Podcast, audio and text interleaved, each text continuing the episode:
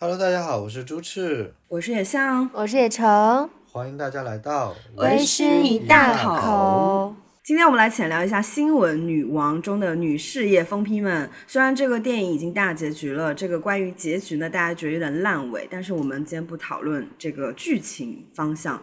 很想跟大家讨论一些里面的女性角色这种无爱一身轻的这种观念，让我觉得还蛮受震撼的。怎么说？因为感觉好像以前 TVB 还蛮多这种律政佳人的一些剧他就很喜欢搞这种男人算什么，搞钱第一 的一些是理念。的，因为这部剧里面广受传播的一句话，大概意思就是说你什么都不会，你还是找个好男人嫁了吧。就是用这句话来表明，呃，像你这种在社会上无法立足的人，最后的结局就是找个好男人嫁，这是你最好的归宿。其实用它来骂人，你知道吗？哦，这样子，以前都是一个祝福啊，祝祝你找一个好男人，怎么现在变成骂人的话了？对呀、你说国内的剧就是说你最好的结局就是找到一个好男人嫁掉，就是你的美好生活的开始。港剧里面就是一个说你一无是处，在社会上无法立足的意思。天呐，我觉得港剧好狠呐！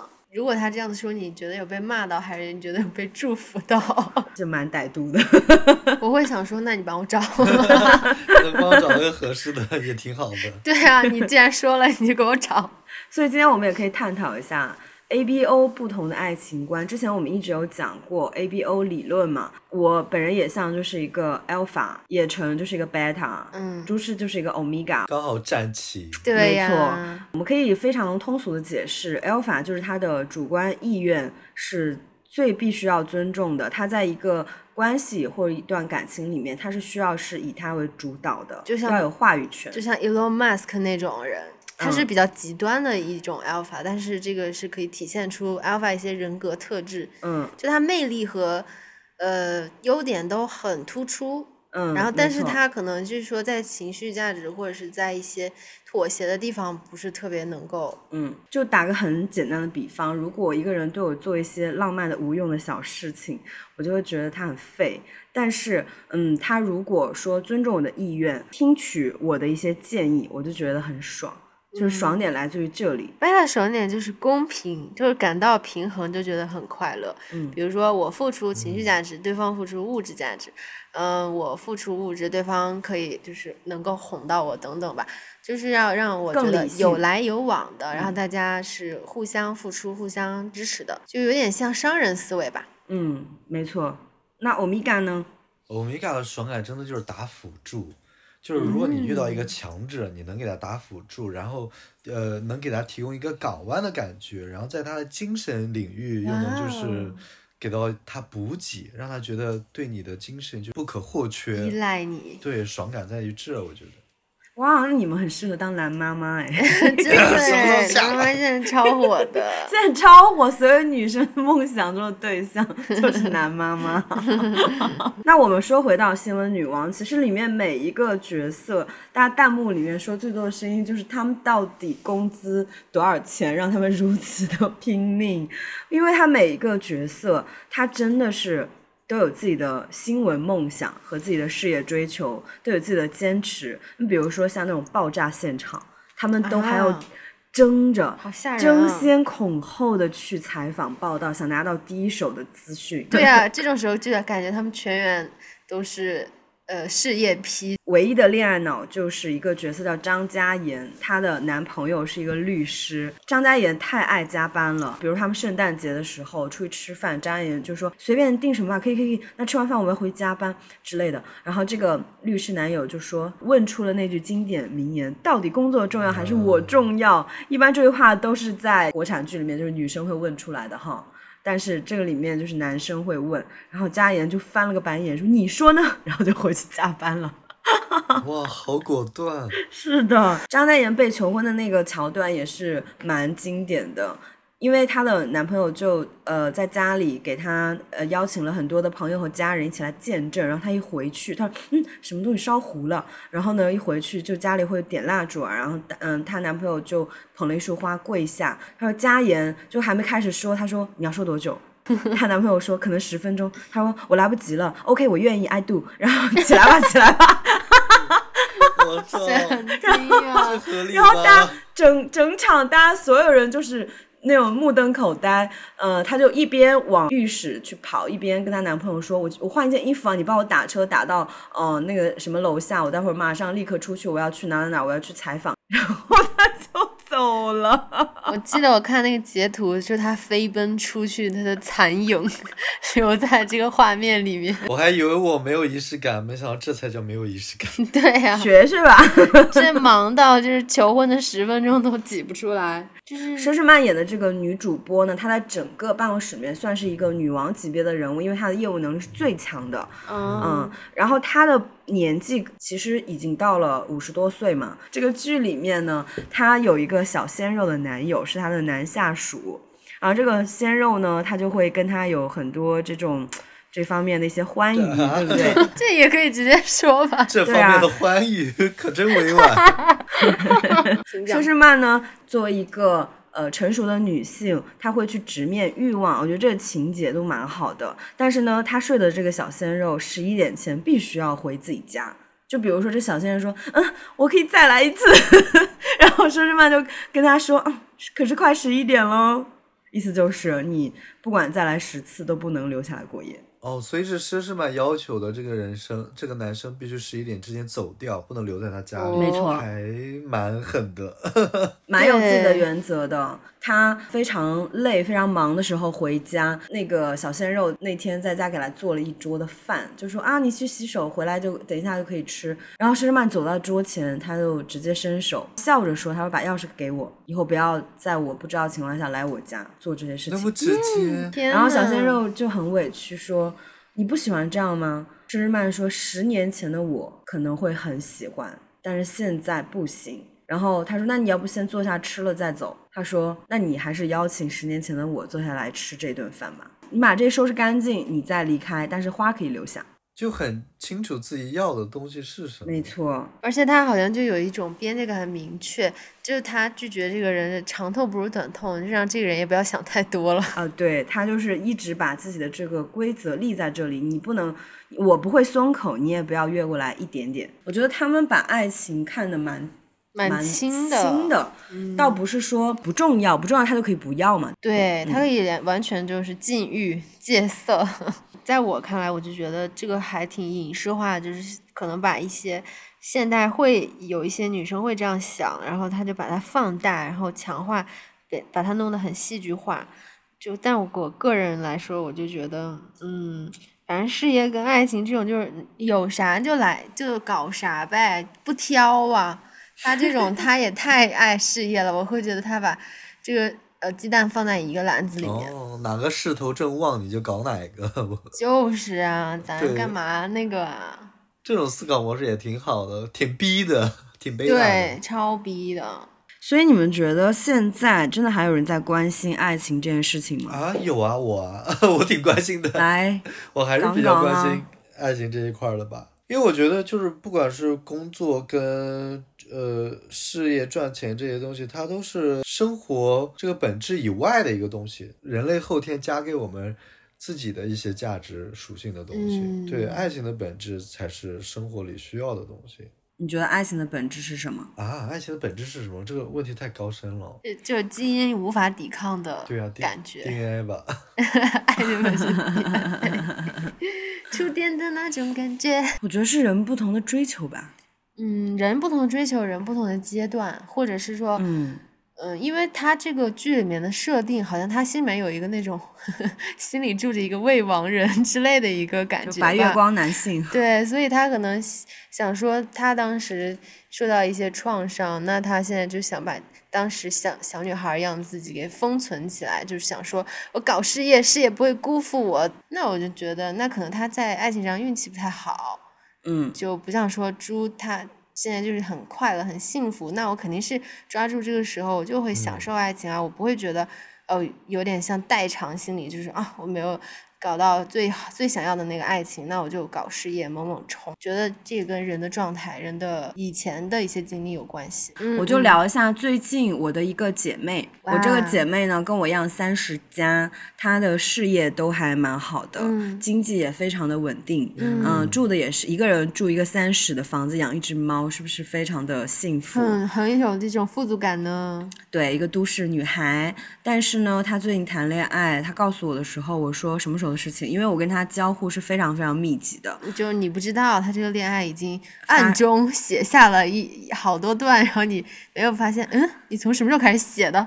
对，而关键是，我认为我跟他，因为我跟他认识已经十快二十年了，天呐，所以呢，我就说什么时候的事情？那为什么不知道呢？因为我会认为，那我们共同经历了这么多年，我们事无巨细的会去同步彼此爱情的故事。那怎么这次恋爱我在你们已经确认关系之前都没有参与到？我就很哦好奇是什么样的一个人，什么样的关系？就说已经谈了半个月了。我说你们认识多久了？他说半个多月，也就是他们，也就是他们见面可能第二面、第三面就确定了关系。啊，嗯我就觉得这么快，嗯，然后我就会去盘问他是做什么的，是哪里人，怎么认识的，怎么就这么快就谈恋爱了，是怎么确定？然后他跟我说了这些之后呢，我就说他不会是骗子吧？我说姐，我说姐，你多大了？你别遇到什么杀猪盘，陷入这种恋爱脑，因为他是双鱼座，我就 双鱼座所有的值得担心这个播客的都在就说啊，怎么被骂到了？突然，因为那你们就咱们听友里面的双鱼座朋友，是不是承认大家在恋爱扑面而来的时候，躲不过的时候，是不是会陷进去比较快嘛？对不对？而且他们就是那种明明知道有一些理性的东西、现实的东西需要需要去思考、需要去考量，但是他们就是会在那个当下选择情不自禁的选择忽视掉理性务实的部分。就还是喜欢，嗯、恋爱带给自己的那种感官的冲击和快乐的幸福的东西，想要去抓住这些。他就跟我讲，他说我已经这么大了，我说我知道你已经这么大了。他说我其实知道所有的事情，但是呢，我就是因为，嗯、他在我生病的时候照顾过我。嗯，给我做饭、料理家里、洗衣服啊，然后陪伴，让我觉得自己有被呵护到、被照顾到。其实，嗯，他现在就是喜欢，就是需要这种感受，所以他又不想听道理。他说他知道他跟我讲，我肯定会骂他，所以他才没有告诉我。那你如果现在是需要这种感受的话，嗯、你比如说这个冬天选冬日恋冬日歌恋歌，选一个冬日恋人，我觉得也不错呀。我说，但是前提是两个点，因为我是你的姐妹，我是你自己人，我肯定希望你要保护好自己。第一个就是人身安全，第二个就是财产安全。没有了，其他的你想怎么享受就怎么享受。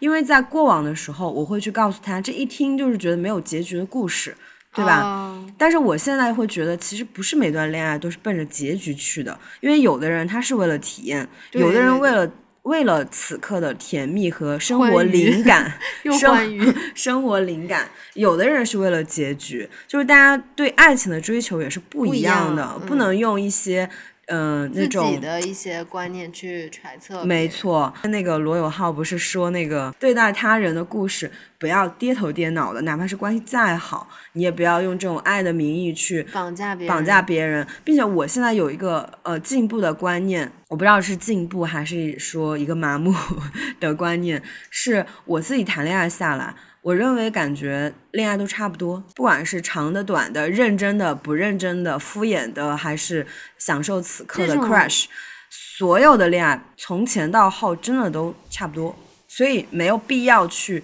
夸大爱情的美好或者是神圣，也没有必要去诋毁爱情的不堪。它其实真的就是差不多，它是一个集合体，是吧？我认为是的。对啊，怎么感觉说出这种话，好像就是已经想说，嗯，爱情就像你口香糖，嚼吧嚼吧没味儿了，不不不这也是诋毁爱情、贬低的一种态度。嗯我现在就是尊重，但是不会对他有过高的期望和哦过低的，或者说过低的一种呃偏见。哦，那我就是非常非常的很平衡，对嗯平和，真的很理智。我是第一次听到有一个人分析爱情的时候引用罗永浩的句子，两个也太不搭嘎了吧！Sorry，逻辑思维。因为我是一个创作者嘛，我会起初谈恋爱的时候会去夸大和放大一些故事情愫，是为了在书写故事的时候需要调动调动这些感情浓度，没错。但是呢，我自己在现实生活经历爱情的时候，其实发现现实中的爱情没有像书写出来的感情浓度那么高，只是自己在感情里面会投射出自己的期待呀，或者你想要去发生什么样的惊喜，你想要去主导什么样的故事走向，你、你希望自己在这个呃爱情里面这段爱情里面去实现什么样的期待，其实都是到很本质的地方，就是自己跟自己的一个相处的一个过程。就是说你是爱情的导演，你导的精彩就是看取决于你自己的自身素质了。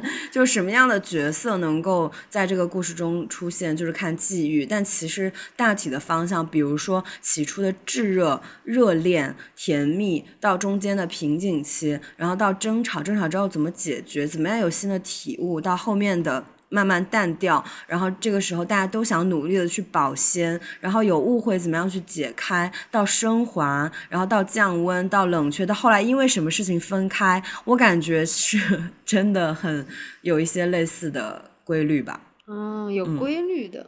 没错，有，我虽然是欧米伽，对我对就是爱情这个东西的感觉，就是它还是蛮重要的。但我也有觉得，就是过去几年我自己也有在变化，比如变化的就是在感情处理方式上，就是变得更理智了。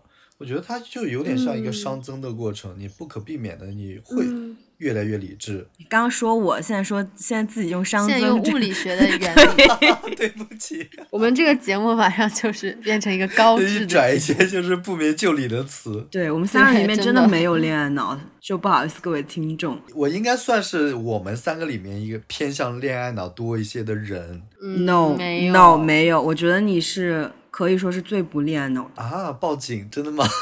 对你是一个看似最恋爱脑，但是其实就是 最不恋爱脑的。对，但我自己分析下来之后，就是我发现，就是像也像你，就是你的理智在于你把感情跟你生活的别的东西，包括事业、包括前途、包括你自己的努力，做了一个理智的划分。但我也是在渐渐变理智，可是我理智的划分还都包含在感情这个东西里面，就是我没有做横向去做比较，我是在感情里面去变得更理智。你比如说，我家里是三室两厅，我就会把感情放在客卧，这个事业放在一个主卧，这样子区分。你的是整个大平层，就是由感情建筑起来的，然后在这个呃感情大平层里面再去归纳的分归纳。对对，只是它整理的更好一些。所以我觉得我们两个逻辑是不一样的。嗯我的变化在于，就是我之前是个非常闹腾、非常矫情的人，嗯，我在感情里面就是那种小孩子脾气的。你一句话里面，我觉得用错词了，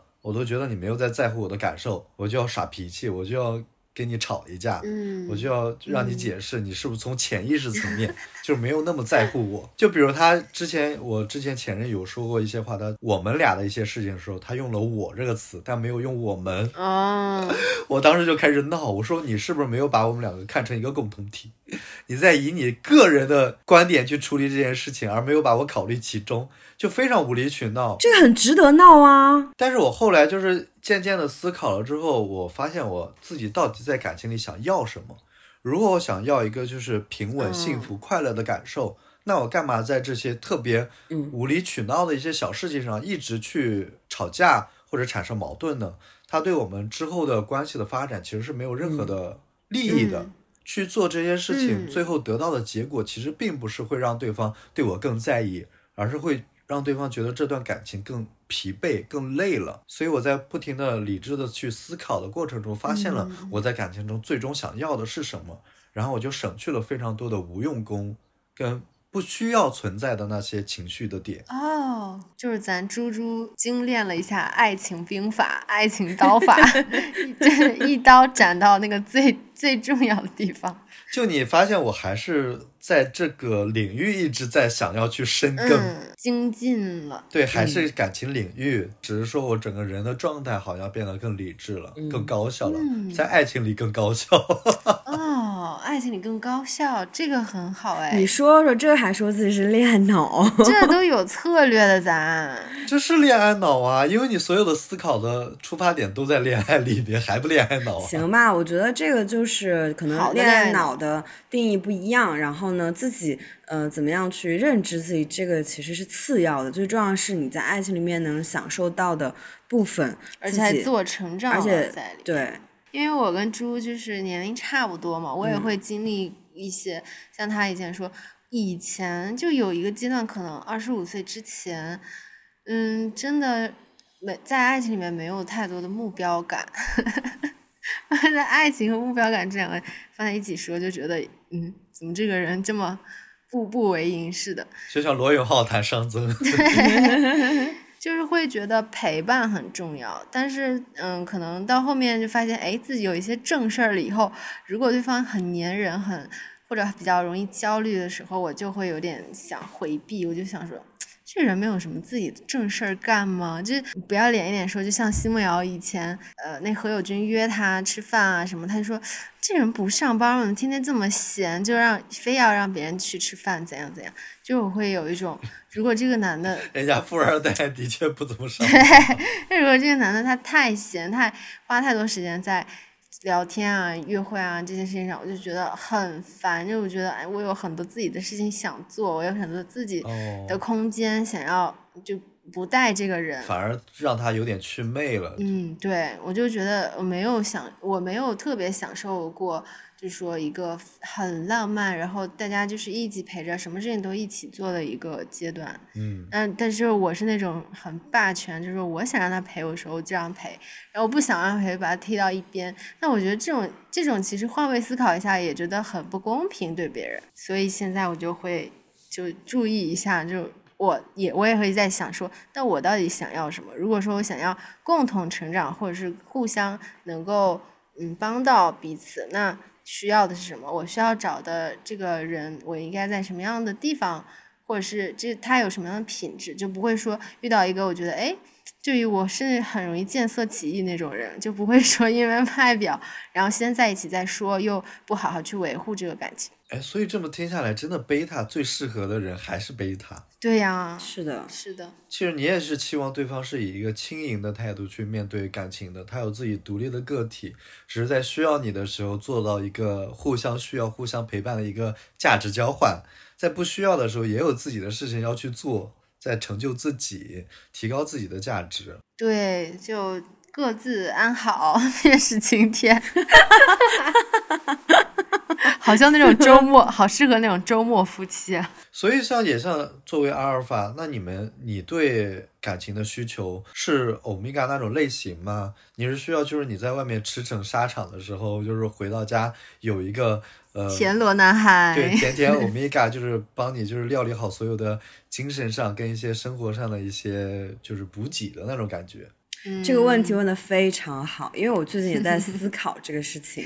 我的感情观是经历一个阶段变化的。我最开始的时候以为自己是个慕强的人，嗯，因为我非常享受比我厉害、给我能够有一些引导、有一些激发的这样的男性伴侣。所以那个时候，我当时不是跟一个比我大好好多岁的一个哥哥在一起嘛，然后他是耶鲁毕业的，就当时我觉得哇，太厉害了。就他又可以帮我，就是就像那种英英文扫描仪，就可以嗯帮我看那种英文的合同，分析一些我职场上的一些事情的时候，让我一下心服口服，我就非常非常爱慕他。但是我现在回想，我觉得其实当时我那么慕强，是因为我自己很弱。哦，你投射到他的身上，你觉得这个强的人是你想成为的样？没错，弱 alpha 对强 alpha 这种那种渴望，就把它纳入到爱情里面。我以为这就是爱情，嗯，但是呢，后来我就发现，当我自己也慢慢的有了自主意识，也有了一些我想要追求的事情，我有了一些自己能力也也会见长的时候，我就开始烦他。我觉得他怎么说？我就很觉得他很爹味儿。你觉得他挡你道了？也不是挡道，就是有时候觉得他有点那种教条吧，就有时候说了一些话，就想说他凭什么觉得他就是对的？就这个时候，我的 alpha 就觉醒，对 就他变成两个两个 Alpha 之间的斗争圈地斗法，对，雄竞，雄竞了，开始就。就这个时候就有很多争吵，嗯，也就就争对错，就是你想说你是对的，他想说他是对的。对，他就觉得哈，你翅膀硬了，我想说，哦哎，我翅膀硬了，啊，当时没有及时去调整两个人的这种步调，就会觉得反正三句话就要吵架，最后关系就破灭了。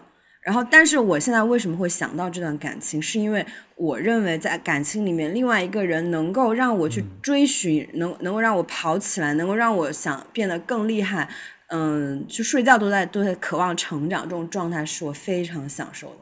哦，它激发了你的 alpha 魂。对，嗯，然后第二个阶段呢，就是像刚刚猪猪说的，呃，是不是希望我在外面冲锋陷阵打仗，然后家里有个田螺男孩，嗯、为我就把家里弄得干干净净的，然后又能照顾我的起居生活。然后我第二个阶段。就是以为我是喜欢这样子的，所以我第二阶段我就谈了姐弟恋嘛，嗯。嗯，那弟弟在这个感情里面就会给我很多的崇拜，嗯、仰慕，还有欣赏，以及嗯、呃就是嗯、呃他有些事情他不太懂的话，我其实也没有在刻意教他，但是当我发表我的观点的时候，他觉得哇，你说的太好了啊，你真的就是像你这样说，就觉得你很智慧。那这个过程我肯定也是享受的，对不对？嗯，所以我就嗯也会去嗯、呃享受这种被照顾，因为弟弟他们也会给你很多情绪价值啊，啊、甜甜话呀。很多恋爱氛围的一些故事啊，所以我才为什么在之前圣诞节的时候，我竟然会说出，嗯，这个圣诞节让我有一种我的心 belong to someone 的这种感觉。我觉得它是一种很幸福、愉悦，每天回家一盏灯为你亮起，这种归属感。但是呢，到后来我就发现，我你又疲了我又疲惫了，我就觉得说他怎么这么不上进啊？就是有没有一点男子气概，能够让我觉得厉害，或者说让我觉得很骄傲的部分？就朱砂痣变成蚊子血。因为因为你因为如果在一段感情里面，如果我一直在往前冲、往前跑，我不管是在物质上去创造，还是精神上我要去引领，时间久了我会很疲惫的。嗯，我不喜欢这种，嗯、他什么事儿都来问我，哦，这种感觉。我希望他也是一个让我值得依靠的肩膀，而不只是说照顾我的起居。所以当我的闺蜜她说她跟那个男孩半个月就在一起，就是因为她发烧的时候有人照顾她，我当时心里就冷笑了一声。我不是警铃大作，因为可能人家也会有自己喜欢的对被照顾的阶段嘛。对他的阶段和他对于感情终极的诉求也不一样。没错，我这次甲流我发烧，我就是自己照顾自己，然后野城来看了我，嗯，大部分时间呢，我就是自己发烧，自己喝药，然后自己呃煮东西吃，自己休息，自己测体温，嗯、跟猫玩儿，然后自己看书，然后刷一下剧，做一些整理工作，我觉得非常舒适。我并不认为我非得需要有那么的需要一个人在我生病的时候照顾我，并且我也不会再因为我生病的时候被人照顾，就觉得这个感情这个人多么的不可多得。哦，嗯，所以我在这个过程当中，我就是又祛魅了。然后现在到我第三个阶段，我就在想，那我想要在爱情里面到底是什么？我就想到一个画面。之前，呃，我们一起去喀纳斯，就和一个北京的团队嘛。去拍一个视频的视，呃，一个汽车的视频。当时呢，他们团队有一个 leader，他呢就是一个其实其貌不扬，就是反正不是帅哥吧。但是呢，因为那个团队有十几个北方大汉，就是比如说操控无人机呀，然后开车呀，然后扛摄像机呀等等的。但是这些人呢都不太听管教，比如说那个，嗯、喀纳斯不是那边就是北疆，嗯、吃的那些东西都是那种大肉，什么大牦牛肉啊，煮的羊肉汤啊，上来的时候，他们三下两下都能吃完，而且就也很贫，就都是北方人嘛，嗯，北京过来的那些男的，他们就是三句话都要跟你呛声，很贫的那种，不太听管教，但是他就能把他们都制住，嗯嗯，就是比较有狼，对，一匹头狼，比较有威严，但是呢，他同时又是一个非常体贴的人。就比如说那个时候非常冷的时候，那是零下二十度，我们要拍一个 在？冰河上面捕鱼的镜头。捕鱼，我当时又不能这么冷天鱼都会出来吗？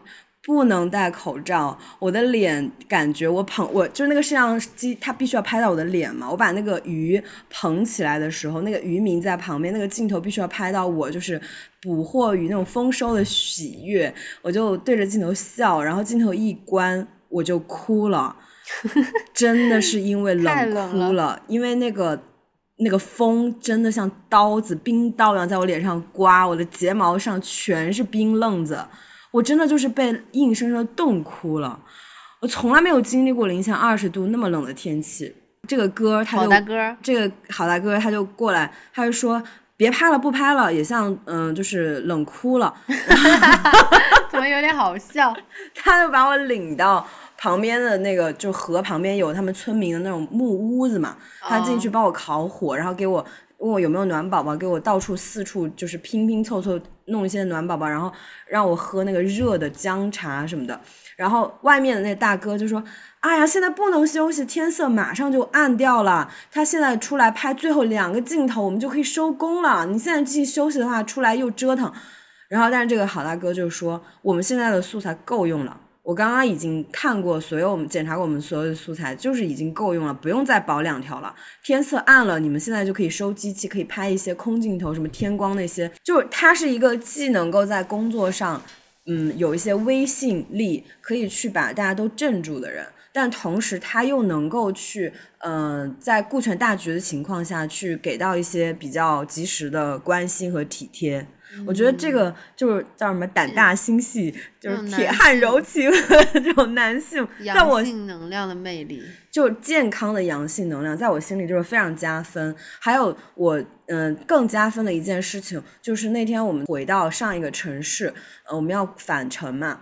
嗯、那个时候也是冰天雪地，我们开的那个车，它都是要上那个除冰的那个链子，根本就是路上就没有车，我们就呃开那个车，后面大家就是睡得东倒西歪，我就在副驾，我就也睡着了，然后这个哥他就在那个开车，我说你去这儿，我跟你讲话，因为这种空无一人开长途车是很危险的，很容易疲惫睡着嘛。他说哎不需要，他说没关系不需要，然后你要睡你困了你就睡。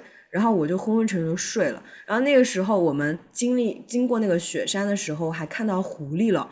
就那天特别魔幻，非常魔幻。他就把那个车停在旁边，我们就下来拍那个狐狸。那时候天是那种渐变的粉色，非常漂亮。那个狐狸雪山飞狐在那边静静的看着我们。他们说这是很好运才会看到这种野生的狐狸。然后我们就又往前开，到了半夜的时候，那种经过加油站，他就问我要不要上厕所，要不要去喝一点热的东西。然后，嗯、后面的人问他要不要换着开，他都说不用，他就说自己可以开。他说：“哎呀，我这开过三那个什么去西藏的时候开两天两夜都开过。”就是那种感觉，他好像非常强大，然后很多这种事情都不在话下，他也不觉得说我需要呃跟谁去交换，要取得一些呃公平，我也要休息啊怎么样？他就觉得这种事儿，他就他自己可以扛啊，他可以，他有担当，他可以扛，他有把握可以保证大家的安全，他也担心别人开车在这种冰天雪地可能不太安全，但是他自己可以，他因为他有这些经历嘛，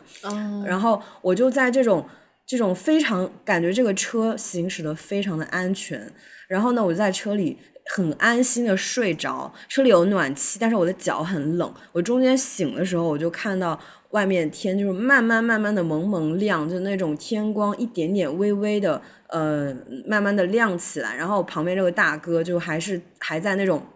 非常聚精会神的开车，那个时候已经开了十几个小时，然后车里就在放那个 Yellow，嗯哦，我当时就，Coldplay 的 Yellow，对，然后我当时就觉得，就是觉得我的妈呀！我说我说这个车其实一直开下去也没有关系，因为我觉得非常的安心，嗯，然后又觉得就是呃跟跟一个好大哥可以一直这种很安心的穿越这种这种风雪，也是一种很幸福的行为。我还以为你像《花儿与少年》里面那个星之雷对秦岚说：“天呐，这样看你我都要爱上你了。然后我以为你会说 这个大哥但凡长得帅一点，我都要爱上他了。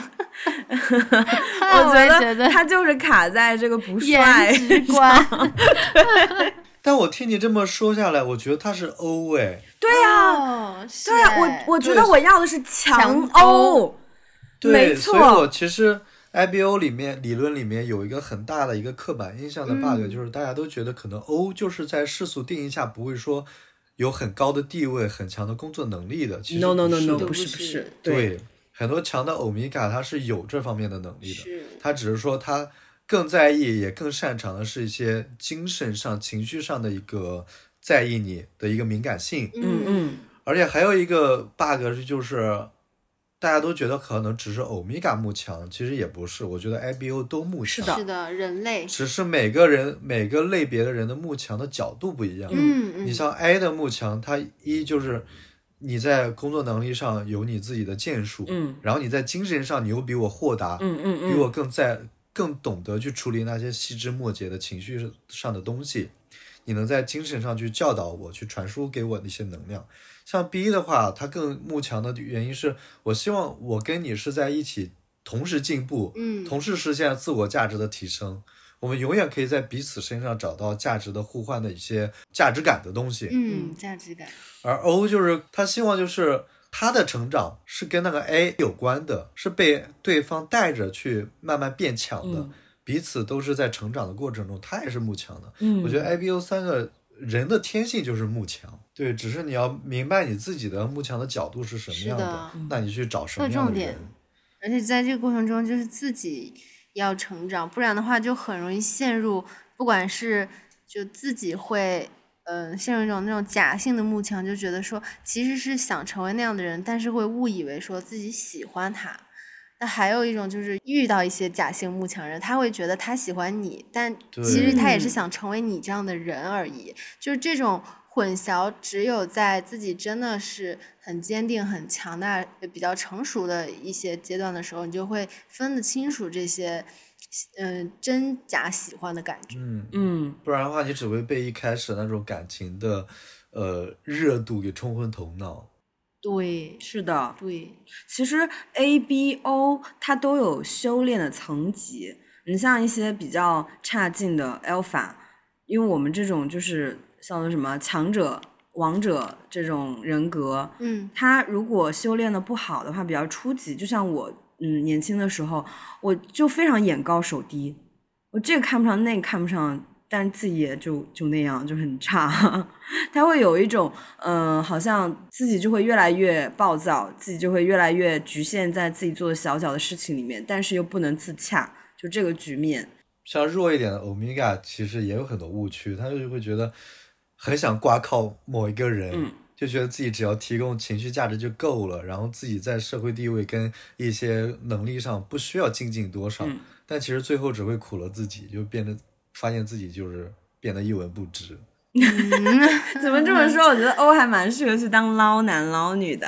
对呀，就是用强大的那种柔情似水来感化，来冲。但这个我觉得你就是你。永远拿这个长板去做的话，你不注重自己的短板，你永远还是会被淘汰的。我觉得，嗯，就你还是提高自己作为人的一个价值的话，是一个长远的一个必修课。嗯，就是稳赚不赔。对，那贝塔就是很容易无法法陷入爱情，这是最惨的吧？我看。没有，我觉得贝塔，我觉得如果比较修炼的不好，贝塔就容易让人觉得他非常的奸诈。就非常的那种太伤人、太功利，得到什么什么。对，但是其实有的时候一些呃这种互惠互利是需要建立在一些信任和感情的基础上。你不能说一上来就是要求别人怎么样，然后自己付出，自以为是付出一些什么东西，就觉得别人一定要回给自己什么东西。就这样子的话，就也很失去一些人的感觉，就很像工具。哦，自我工具化。弱一点的贝塔，我觉得一开始就是。你又想作为一个价值感的一个交换，但自己又在进行一个不公平的价值的一些互换，我觉得弱一点贝塔更容易被认为是捞男捞女。嗯，哦对，因为他的目的性其实很强，他是那种很拙劣的捞男捞女，他就是一一眼被看穿一，看 就要捞，这个太不高明了。笑死对啊了。，弱一点欧米伽就是捞不成的话，还还能落到一个就是受害者的一个名号，就是我为你付出了那么多情感，你什么都不给我。对，所以说，不管是 alpha、beta 还是 omega，Omega 大家都要不能停止学习和进步，不断的精进自己，你就会遇到更适合自己的伴侣。因为我觉得人在嗯、呃很糟糕的时候，可能遇到的这种自带能量走靠近你的人，他也是那种比较低能低能的人，因为太耀眼、太高能量的人，你会觉得很刺眼，你都不想，你想躲避之不及，你都不想靠近他，对吧？但是当你自己慢慢恢复到一个很平稳的能量的时候，你就能接得住那种很健康能量的人。对对，而且也能识别出来，因为嗯只有自己运势或者是自己的状态比较好的时候，判断力也是好的，就不太会被一些表面上的东西去呃唬住，就可以嗯真的识别出你想要的那种人。像我们开头说，呃，纤维女王剧情好像有一点就是嗯脱离现实，有一点点抓马。怎么可能有人哎那么注重于工作而忽略了爱情？但我觉得它的核心点是，你要渐渐的把你的注意力收回到自己的成长这个方面上，不能永远的是你比如你挂靠于爱情上，或者你挂靠在工作上，对你要，去平衡，然后去探究自己的成长在哪里，嗯。然后再去寻找更适合你的那个人。是的，因为他这个剧情，我觉得他也没有一味的去褒奖，就是说赞赞赞扬这个他们的做法是对的，他只是给你表现了有一些人他是这样子的，你具体怎么想，就是观众自己去取舍。我突然想到了一个故事，就是那个，嗯、在我二十刚出头的时候，我突然意识到自己如此的 alpha 的一个事件。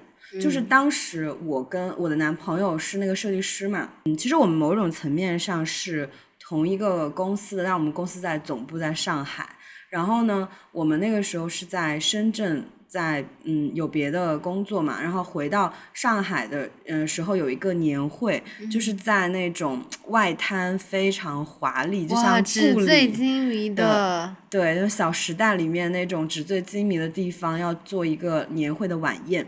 我们两个同时被邀请了，但是呢，呃，他先被邀请的，他呢就答应了。答应了之后，我跟他一起回上海的这个半道上，我被邀请了。哦我就觉得是不是大家知道我要回上海才才邀请我，而不是因为我是我而被邀请，所以我就拒绝了这个。然后哦另外一方面，我也不喜欢。呃，就如果我们一起出席的话，可能大家就知道我们在谈恋爱了。我不想让大家觉得我们在办公室恋情嘛，所以我就没有去。然后那天晚上呢，他就跟我说，他先上去，然后去打个照面，他就下来陪我。他让我就是等一下他，我说没问题啊，我说我在外面随便一个咖啡店都可以。然后那天也是跨年的那天晚上，然后呢，我就记得他在上面，嗯、进行一些觥筹交错、一些聚会，他们就穿着那种华服晚宴的裙子，我就穿着一个丑丑的羽绒服，戴着一个灰灰的帽子，我就在楼下等他。等他，我坐的那个咖啡店，那人太多了，非常的挤又很嘈杂，我就想出来在江边走走。然后给我冻的呀，然后那江边就是又很冷，呃，当时呢，呃，就是街上的人都去过节了，所以江边就没有什么人，就又很孤苦。我当时就心里我就暗暗的升起一个决心，就我觉得这种对比太强烈了，我想说，我再也不可能作为一个家属去等待一个人，啊，就是在这种光辉的时刻，我一定要是主角，我不可能作为一个家属等他，然后吹着冷风等他来接我。我当时我就边走在这个社会疯了，出了一片天，我当时那个场景就梦回现在，我还会很生气，真的哎，那种情绪，你的情绪会帮你保管那时候记忆。我笑死了。所以我觉得自己真的是蛮 alpha 魂的，所以回嗯来之后没多久，其实我们就分手了。你是不是因为不想做他的家属？我不想当附属品。是因为我们 beta 的话就会想说，容忍不了。我我们 beta 就想说去呗，跟他去呗，然后就是万一以后自己干点什么事儿，可以让他，因为他认识的人，然后帮我也行呀。但是可能 beta 说，我呃那个 alpha 就说我不能忍，我必须要以自己的名号出现在这个漂亮的舞会。说太对了，因为我当时我也在想，说我要不要去呢？我然后我就想说，第一我没有被第一时间邀请。哦，我你觉得你不是第一批？对我不是第一梯队，我就不要。然后第二，我没有时间去准备漂亮的裙子，那人家可能是一个月之前准备的，我不能容忍我穿着正常的衣服去参加这么隆重的盛会。嗯，没准备，特别好。然后第三，我不想让别人知道我跟他在谈恋爱。所以，综上所述，我就没有出现在这个我本应该 绽放光芒、光芒四射的地方。我就觉得，我以后的人生绝对不可以让我陷入这样的一个孤苦无无缘，然后又是一个附属品、不被看见的一个境地。哇！天呐，作为欧米，作为欧米伽，可能就觉得，哦，好幸福，我对象好闪耀，我在这里等他，他是他是我的，真开心。对呀，对呀，就是我们两个的，对啊，好好笑。我们的想法真的迥然不同。而且你们会不会觉得非常幸福？就是他作为一个明星一般的光芒万丈的人，他那么有成就，然后结果还要离开这个嗯舞会现场来接我，接我是他的心肝宝贝。对，对我我去思考的角度，可能就是从这个这这个方面去做。对啊，你看我们。而且我在那个等待的过程中，我其实不会就觉得，哎，我被忽视了，我没有在，我是附属品，我不会这么想，我会觉得我们是一体的，他在闪耀，我也很开心。你看看我们此刻就是这种，好像一个强强制型的一个游戏，就是哎，现在是什么样的一个题目，然后你们选不同的，IBU 都是怎么想的？好明显哦，太不一样。可以，我觉得我们之后可以开一期，就是那种。情景设置，然后每个人去想说自己的那种想法，我觉得还蛮有意思的。代表 IBO 三类人，对，我们之后还可以做一些关于心理测试的一些小栏目，因为我觉得我们三个人的思考的角度肯定都不一样。不管是什么样的人格，在爱这件事情上都有属于自己的课题。当我们把这个课题修到了比较高的分数的时候，那在这个课题的呃结尾，我们一定会遇到适更适合我们的人，也一定会遇到。更让自己满意的自己，所以说，嗯，爱这个习题，我们不要去呃轻视它，也不要去高看它，就。跟他好好的去相处，跟他一起携手往前走，就是我们现在最好的态度。嗯，找到真爱的办法就是真爱自己啊，妙不可言。好了，那希望大家期待我们下期的可能有心理测试的一个节目吧。对，欢迎大家加我们的听友群，我们的 show notes 里面都有二维码，都可以添加的哟。拜拜，拜拜。